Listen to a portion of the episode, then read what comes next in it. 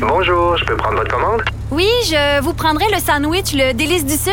Par contre, j'enlèverai le poulet, l'ananas, les oignons puis le fromage feta. Votre auto, c'est un espace où vous pouvez être vous-même. Euh, donc vous voulez juste le, le pain et la sauce? Oui, monsieur. Elle mérite d'être bien protégée. Et vous méritez d'être bien accompagné. Trouvez la protection la mieux adaptée à votre auto avec Desjardins Assurance et obtenez une soumission en quelques clics sur desjardins.com. Camille Bouchard est au bout du fil pour parler de la commission Laurent. Bonjour Camille. Oui, bonjour, ça va bien? Alors, ancien député de, de Vachon du Parti québécois, euh, tu es l'auteur euh, principal en 1994 du rapport Un Québec fou de ses enfants. D'abord, est-ce qu'on peut faire un parallèle entre la commission Laurent et la, le- la commission que... Est-ce que c'était une commission d'abord? En tout cas, c'est un rapport que, que tu as produit euh, à l'époque. Oui, c'est un rapport qui était euh, qui était demandé à l'époque par le ministre Marc-Yvan Côté. Le parallèle qu'on peut faire, c'est qu'il y avait à l'époque et comme aujourd'hui un état de détresse dans le réseau euh, de la protection de la jeunesse. Hein. C'est pas nouveau. On, recule à 1989 alors que le, mi- le- le ministre constatait ça. J'ai déposé mon rapport en 91, mais la motivation première, c'était oui, mais comment se fait-il et, que, faisons-nous avec tous ces enfants qui, qui sont en état de vulnérabilité, qu'on retrouve dans les statistiques de mauvais traitement, dans les statistiques de délinquance, dans les statistiques de, euh, de, de suicide, etc. Mon mandat avait une ampleur, euh, disons, le mandat que nous avions avait une ampleur plus grande que celle de, de la commission Laurent, là, parce que la commission Laurent s'inquiète principalement de la question de la protection de, de la jeunesse, alors que le mandat que nous avions était plus euh, était plus large que ça.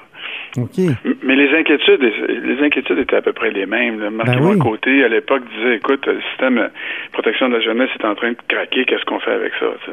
Puis depuis, qu'est-ce qui s'est passé? Est-ce qu'il y a eu des, des- des bonnes années, des, des bonnes décisions? J'imagine qu'il y a eu des compressions sérieuses, euh, notamment sous le gouvernement euh, Bouchard et sous, et sous les gouvernements euh, Couillard, non? Ouais, disons qu'il y, a- il y a eu deux, il y a deux enjeux majeurs. Là, c'est que les signalements ont toujours continué d'augmenter euh, annuellement. là. le taux de signalement par 1000 enfants a toujours continué et euh, d'augmenter. Et les budgets de la protection de la jeunesse n'ont jamais été à la hauteur. Ah oui. Euh, sauf, sauf exception. il y a des périodes où on réinjecte de l'argent pour engager plus de monde pour faire, euh, pour procéder aux évaluations plus rapidement. On fait des blitz, des trucs comme ça. On a réussi, euh, je pense, du- au début des années 2000 à réduire euh, le nombre de dossiers par intervenant à la DPJ, mais la période d'austérité euh, du gouvernement Couillard a eu, euh, a eu ses effets extrêmement euh, délétères sur le système, très négatifs, et aussi des, des effets de désorganisation du Ah système avec la- le projet de loi 10 euh, de, de M. Barrette à oui. Ouais, ça, ça a été, ça, a été vraiment un, coup très dur pour le système. Oui. Et euh, on a éliminé des centaines de postes euh, de gestion. euh, prétendait le ministre à l'époque, euh, et là l'image qui vient avec ça, bon, c'est tout des de crayon, puis on va se débarrasser des autres, Ben bon, oui. etc. Mais dans le milieu d'intervention euh, sociale, les poussées de crayon, il n'y en a pas beaucoup là. Euh, c'est des gens qui étaient beaucoup affectés à la formation, au suivi des interventions, à l'amélioration des pratiques, à l'encadrement clinique des des, euh, des gens sur le terrain et euh, qui se sont retrouvés très souvent euh, jeunes intervenants sans aucun encadrement ou très peu, et, et ce qui a provoqué un roulement terrible de personnel. Et en même temps, euh, il faut dire, là, euh, il y, a- il y a plein de monde qui ont dû quitter le système à la faveur de la loi 10 parce qu'on coupait énormément de postes et on réouvrait des postes qu'on avait euh, qu'on avait fermés là, au 1er avril, si vous vous souvenez, là, si tu te souviens, Antoine, à l'époque.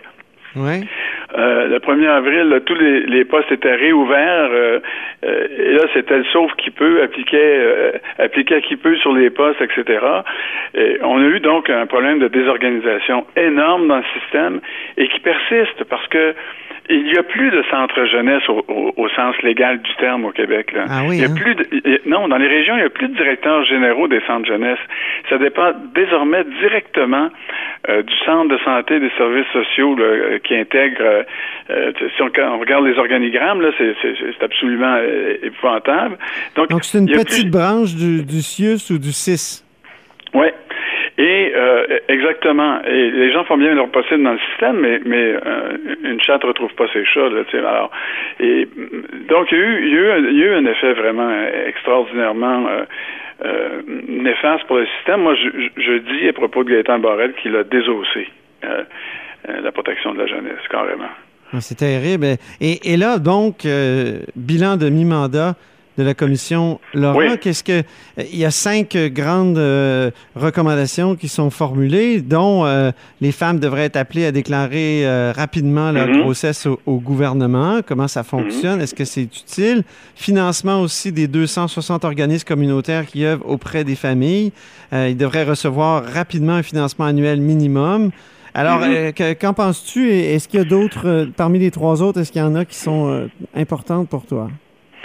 Bon, d'abord, ces deux premières-là, je pense, l'allure de ces recommandations-là, de façon générale, moi, je trouve que ça s'en va dans la, très bonne direction. Là. moi, j'avais peur que la Commission ne se préoccupe que des problèmes dont on vient de discuter, toi et moi, là, celui de la protection de la jeunesse. Mais euh, les premiers gestes de la Commission, c'est de dire il faut tenter le plus possible de, de euh, renchausser euh, les services qu'on peut donner aux familles avant qu'il ne soit trop tard et qu'elles soient signalées à la protection de la jeunesse. Alors, la première recommandation sur la déclaration euh, obligatoire de grossesse, c'est, ça va dans ce sens-là, euh, de, telle sorte qu'on puisse savoir qui dans la région, qui euh, dans, dans les services qui doivent éventuellement contacter les femmes enceintes euh, sont les plus vulnérables et qu'on peut euh, euh, à qui on peut offrir des services le plus rapidement possible. Ça, c'est la première, c'est une très bonne disposition, je pense.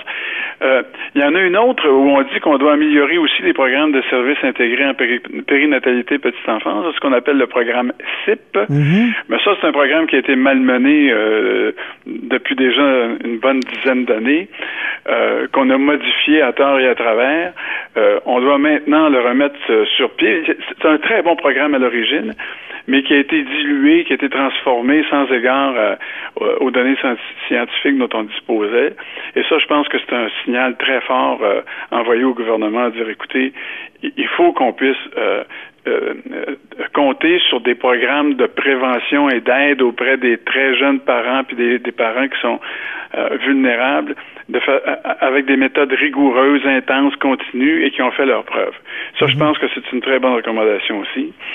Euh, il y en a d'autres qui sont qui concernent euh, euh, l'avenir des jeunes qui auront séjourné en centre jeunesse, notamment les, les, jeunes de 18 ans qui doivent sortir des centres jeunesse ou de, de, la protection de la jeunesse lorsqu'ils y ont été, qu'on ne les laisse pas eux-mêmes, qu'on qu'on leur offre une possibilité de formation puis d'insertion dans le monde du travail ou dans le monde de l'éducation plus solide. Euh, il y avait des efforts qui avaient été faits avant euh, la réforme Barrette. Euh, ces efforts-là ont été très souvent affaiblis. On tente de les renforcer à nouveau, tu vois. Alors, c'est pas du tout une mauvaise disposition non plus, celle-là. Donc, ça, ça, va dans le bon sens, que, comme tu le dis. Peut-être. oui. En terminant, Camille, peut-être, est-ce qu'il faudrait pas aller plus loin? C'est un peu ce que tu m'as écrit tout à l'heure. Et en quoi, dans, quelle, dans quelle direction faudrait aller plus loin? Ben, je pense qu'il manque un patron dans, dans, la boîte. Il manque, il manque des gens qui sont imputables, vers qui on peut se tourner, qui sont responsables, qui ont des ressources et qui sont, qui sont responsables de la diminution, de, de, de l'atteinte d'un objectif qu'on se donne là, mhm. dans chacune de, de, nos régions, de diminuer la maltraitance envers les enfants. On a des taux euh, épouvantables, 105 000 enfants signalés par année, ça n'a pas un maudit bon sens. Ben Puis, alors, les directeurs de santé publique régionaux, euh, l'article 55 de la loi de la santé publique est très clair. Ils ont un pouvoir d'interpellation de, de tout ce qui bouge dans leur communauté autour d'un problème qui est déclaré problème de santé publique. Alors, tu sais, par exemple, si on a une menace d'infection, puis de H1N1, puis de, les, les, directeurs de santé publique, là, dans ces cas-là, rougeole, tuberculose, peu importe, là, une épidémie qui s'annonce, ils disent, écoutez, voilà, j'ai besoin de tel, tel, tel, tel intervenant autour de la table, tel service, je les interpelle, puis ils n'ont pas le droit de refuser mon invitation. Mhm. Ils ont ils ont vraiment un pouvoir très, très, très euh, important.